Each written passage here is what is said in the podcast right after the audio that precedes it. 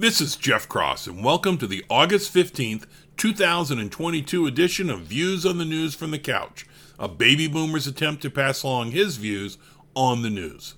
Quick hitters the Dow Jones is at 33,600. Whoa! Mexican border cities are experiencing an increase in cartel related violence. Several Congress people are traveling to Taiwan to meet with the Taiwanese president. That'll keep the Chinese pissed off. Good for them. There are two sides to most stories, and the first link is to one side of a story.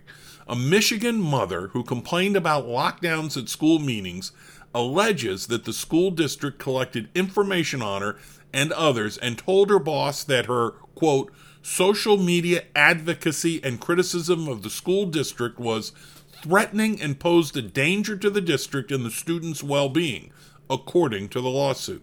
End quote. Google Did COVID lockdowns hurt children? and you will get some interesting results. Yesterday was VJ Day, victory over the Japanese in World War II. I don't think the Japanese celebrate VJ Day. Moving on. I talked a lot about golf recently and that I needed to practice. I practiced yesterday and still was putting poorly.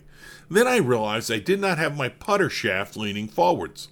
Making that one change dramatically improved my putting. Why do you need to lean the shaft forward, you may ask? Because the putter head has about a 4 degree loft. Since most amateurs struggle with the shaft angle, I wonder why putters don't come in a 0 degree loft. Still, correctly leaning the shaft forward is a mediocre change, and my argument is mediocrity kicks ass. I can't wait to play. I found this linked article by Kurt Redmond fascinating. The Mosquito, Britain's accidental World War II wonder. The Mosquito was primarily made of wood with the intent of being a fast bomber.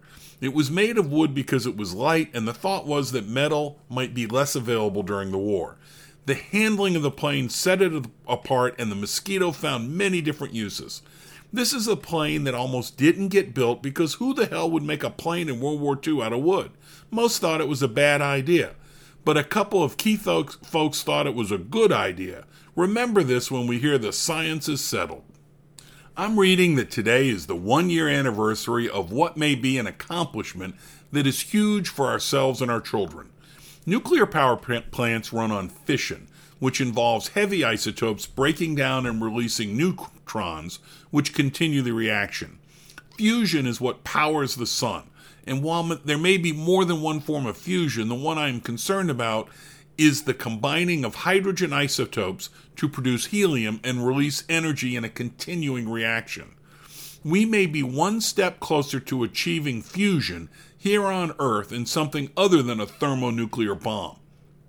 A paper was just released by the Lawrence Livermore National Laboratory titled Nuclear Fusion in Energy Breakthrough Ignition Confirmed in Record 1.3 Megajoule Shot.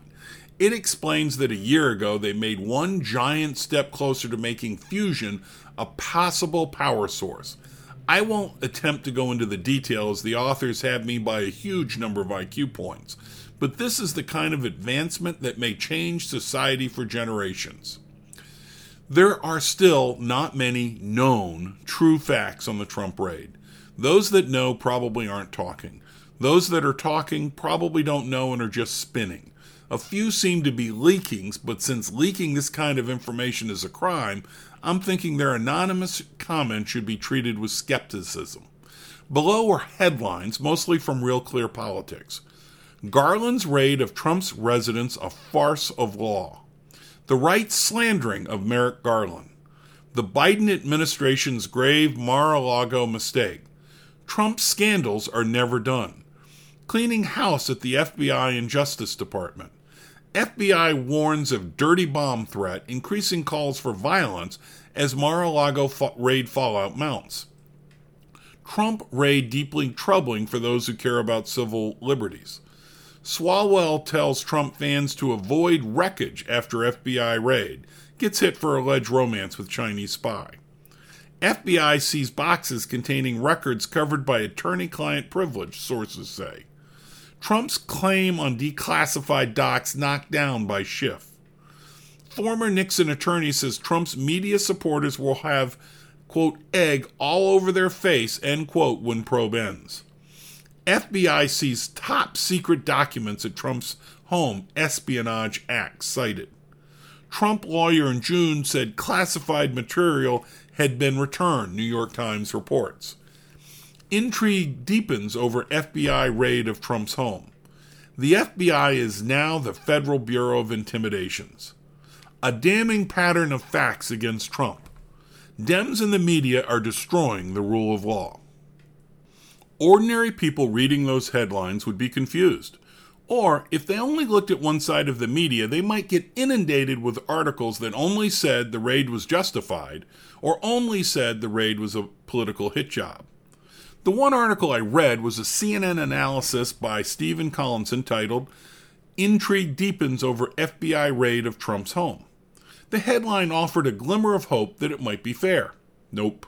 The opening paragraph matched the headline, so I had hope, but then, in my view, the author started to use one sided adjectives without justification. This paragraph sealed it for me. Quote Then on Sunday, several senior Republicans pioneered a new defense of the ex president, questioning whether the material at Mar a Lago was actually highly sensitive, citing a president's power to declassify top secret information. End quote. Pioneering a new defense, he says. And in proof says, quote, citing a president's power to declassify top secret information, end quote. Absent that defense and the executive orders that support it by Bush and Obama, and I recently heard Trump, I think every president in recent history could be in jail. Pioneering, he says. I think not. I have kept my mouth shut on whether or not this raid was justified because we don't have the information to make a decision. But the author said, quote, the new GOP approach followed increasingly desperate and baseless claims from Trump, conservative lawmakers, and media pundits that the FBI was nothing but a weaponized political enforcement arm for President Joe Biden, end quote. Can we clearly assert that the claims are baseless and desperate? Don't we have recent history to suggest that at least headquarters FBI is biased against Republicans? It may, may not be true that they are biased, but baseless suggests no reason to support. I think the FBI and the Russian collusion mess laid a reasonably good foundation to doubt the fair mindedness of the FBI. Now would be a good time for all of us to look at the facts and not the adjectives hurled by both sides. Thanks for listening to Views on the News from the Couch. If you like this podcast, please share with your friends. If you did not like it, please share with the rest of the folks you know.